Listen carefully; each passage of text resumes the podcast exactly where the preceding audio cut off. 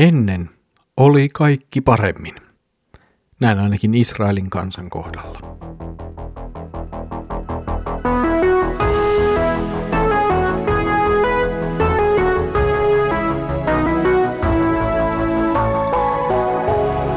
Kirjoitusten pauloissa. Tervetuloa taas mukaan Kirjoitusten pauloissa Raamattu-podcastin pariin. Minä olen Mikko ja katselen teidän kanssanne yhdessä nyt profeetta Hosean kirjaa. Edellisellä kerralla oli vastassamme jälleen yksi uusi kirous Israelille. Nyt siltä viedään lapset. Joko niin, että lapsia ei enää synny, tai sitten niin, että he joutuvat vieraan vallan alle ja kenties sen tappamaksi. Tänään näemme, miten Jumalan siunaus ja lahjat käännettiin tai kääntyivät kansan käsissä aivan muuksi kuin kiitollisuudeksi ja luottamukseksi Jumalaan. Luemme Hosean kirjan 10. luvun jakeet yhdestä kahdeksaan. Israel oli kukoistava viiniköynnös, joka kantoi paljon hedelmää. Mitä runsaammin se suotti hedelmää, sitä enemmän se rakensi alttareita. Mitä vauraammaksi maa tuli, sitä komeampia patsaita Israel pystytti. Se luisui eroon Jumalasta, nyt se saa katua. Herra kaataa sen alttarit ja lyö murskaksi sen patsaat. Nyt he sanovat, meillä ei ole enää kuningasta, koska emme ole totelleet Herraa. Mutta mitä hyötyä, meillä enää olisi kuninkaasta. Tyhjiä ovat kuninkaat puhuneet, vannoneet väärin, tehneet liittoja, mutta tuomio on versonut kuin myrkkykasvi pellon vaossa. Peet Avenin sonnin kuvien vuoksi Samarian asukkaat joutuvat pelon valtaan. Kansa valittaa ja Samarian papit puhkeavat huutoon, sillä kaupungin loisto on mennyttä. Kansa kaikkinen viedään Assyriaan, annetaan lahjana suurkuninkaalle. Efraim saa surkean lopun, Israelin suunnitelmat sortuvat, Samaria ja sen kuningas tuhoutuvat, huuhtoutuvat pois kuin lastu aaltoihin. Peet Aavenin uhrikukkulat hävitetään, sillä ne ovat olleet Israelille synniksi. Orjan tappuraa ja ohdaketta on kasvava niiden alttareilla. Ihmiset sanovat vuorille, peittäkää meidät, ja kukkuloille, kaatukaa meidän päällemme. Jumala oli valinnut Israelin kansan ja siunannut sitä, antanut sille paljon lahjoja. Kansa oli saanut myös paljon maallista rikkautta – Kansa kasvoi, se menestyi, se kasvatti myös maallista rikkauttaan ja omaisuuttaan. Samalla kuitenkin kävi niin, että sen hengellinen tila huononi päivä päivältä ja luisui kauemmas Jumalasta. Kaikessa rikkaudessa ja menestyksessään kansa ei pysynyt uskollisena Jumalalle, vaan jollakin tavalla unohti Jumalan, unohti, että Jumalalta tulee kaikki se hyvä, jota heidänkin käsissään oli – ja kansa alkoi lopulta myös palvella muita vieraita jumalia, epäjumalia. Israelin alueella, ja nyt siis puhumme ajasta ennen valtakunnan jakaantumista, alkoi olla paljon erilaisia palvontapaikkoja erilaisille epäjumalille. Ja näille epäjumalille rakennettiin erilaisia alttareita, temppeleitä, mitä siellä sitten olikin.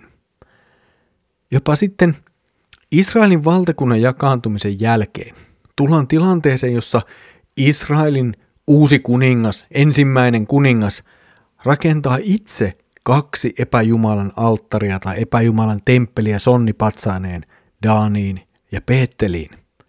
Ja niistä tulee koko Israelin kansan, koko tuon pohjoisen kuningaskunnan suuri synti ja synnin symboli.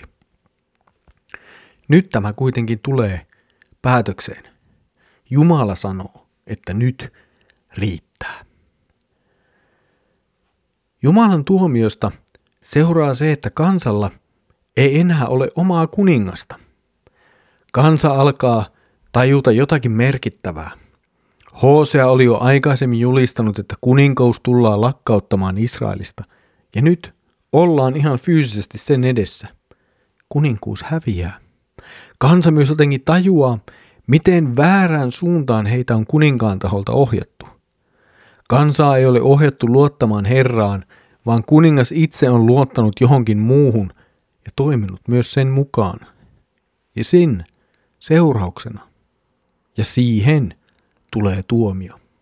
Jumalan tuomio. Hosea puhuu ensin kahdesta paikasta. Hän puhuu Peet Aavenista ja Samariasta. Samariasta oli tullut Israelin pääkaupunki, ja näin se edustaa koko maata ja sen kansaa. Beet Aaven nimi on kohdannut meitä jo aikaisemmin. Tuo kaupunki oli yksi keskeisiä epäjumalan palveluksen paikkoja Israelin alueella. Beet Aaven lienee tässä myös nimitys Beet Eelille, jossa oli Israelin valtakunnan, siis jakaantuneen valtakunnan pohjoisvaltion, ensimmäisen kuninkaan Jeropeamin pystyttämä sonnipatsas. Suuri synti. Jumalan kuva, tai oikeastaan epäjumalan kuva, jota palvottiin. Ja tämä oli suuri rikos Jumalan liittoa vastaan. Ja siihen tulee nyt tuomio. Tämä epäjumalan kuva toimii nyt esimerkkinä ja alkupisteenä koko kansan epäjumalan palvelukselle, ja sitä se myös edustaa tässä. Hosea myös jälleen toistaa sen, että kansa tullaan antamaan Assyrian kuninkaan käsiin. Heidän luottamuksensa ihmiskäsien tekemiin epäjumaliin osoitetaan täysin turhaksi ja nekin jopa otetaan kansalta pois. Israelin uhrikukkulat tuhotaan. Mitään ei siis jää jäljelle Israelin suuruudesta ja kauneudesta. Ja se on kansan itsensä syy. He ovat aiheuttaneet Jumalan vihan tulemisen, koska he ovat luisuneet pois Jumalan yhteydestä. Tuomio on siis seuraus siitä, mitä ihminen tekee, ei siitä, että Jumala haluaa sen tapahtuvan.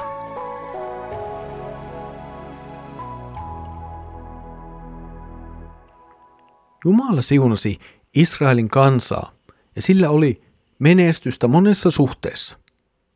Tämä ei kuitenkaan johtanut israelilaisia luottamaan ja olemaan uskollisia Jumalalle. Ja tässä suhteessa menestys on haasteellista meille ihmisille. Kun saamme menestystä ja paljon hyvää elämäämme, niin saatamme unohtaa, että kaiken hyvän, kaiken tuon takana on Jumala itse ja se tulee meille itse asiassa Herran lahjana, hänen siunauksenaan. Vaikka menestys olisikin ansaittua esimerkiksi työllämme tai taidollamme, niin silti lopulta kaikki mitä elämässämme on, on tullut meille Jumalalta ja jollakin tavalla myös lahjana Jumalalta. Ja meidän on syytä kiittää siitä. Alkaen siitä, että me kiitämme jokapäiväisestä leivästä, joka meillä on ruokapöydässä, mutta myös kaikesta muusta siitä hyvästä, jota meillä on kodista, harrastuksista, ystävistä, perheestä, myös varallisuudestamme. Koska viime kädessä se on Jumalan meille antamaa, ja Jumalalle me olemme siitä myös vastuussa. Kiittämättömyys kaikesta siitä hyvästä, mitä Jumala on antanut, on itse asiassa jonkinlaista ylpeyttä ja itseriittoisuutta Jumalan edessä.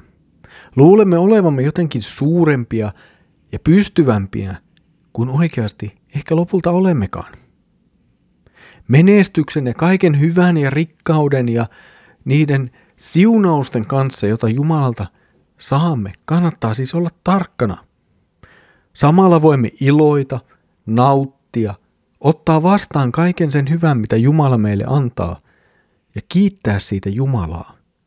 Mutta samalla varoa sortumasta ylpeyteen ja itseriittoisuuteen Jumalan edessä ja unohtaa, että se mikä on Jumalalta tullut, sen Jumala myös voi pois ottaa. Tässä oli tämänkertainen kirjoitusten pauloissa Raamattu podcast. Mukavaa, että olet ollut yhdessä mukana katselemassa Hosean kirjan jakeita. Seuraavalla kerralla tuhon ja tuomion viesti vielä jatkuu. Siitä siis seuraavalla kerralla. Mutta nyt Herramme Jeesuksen Kristuksen armo, Isä Jumalan rakkaus ja Pyhän Hengen osallisuus olkoon sinun kanssasi. Aamen.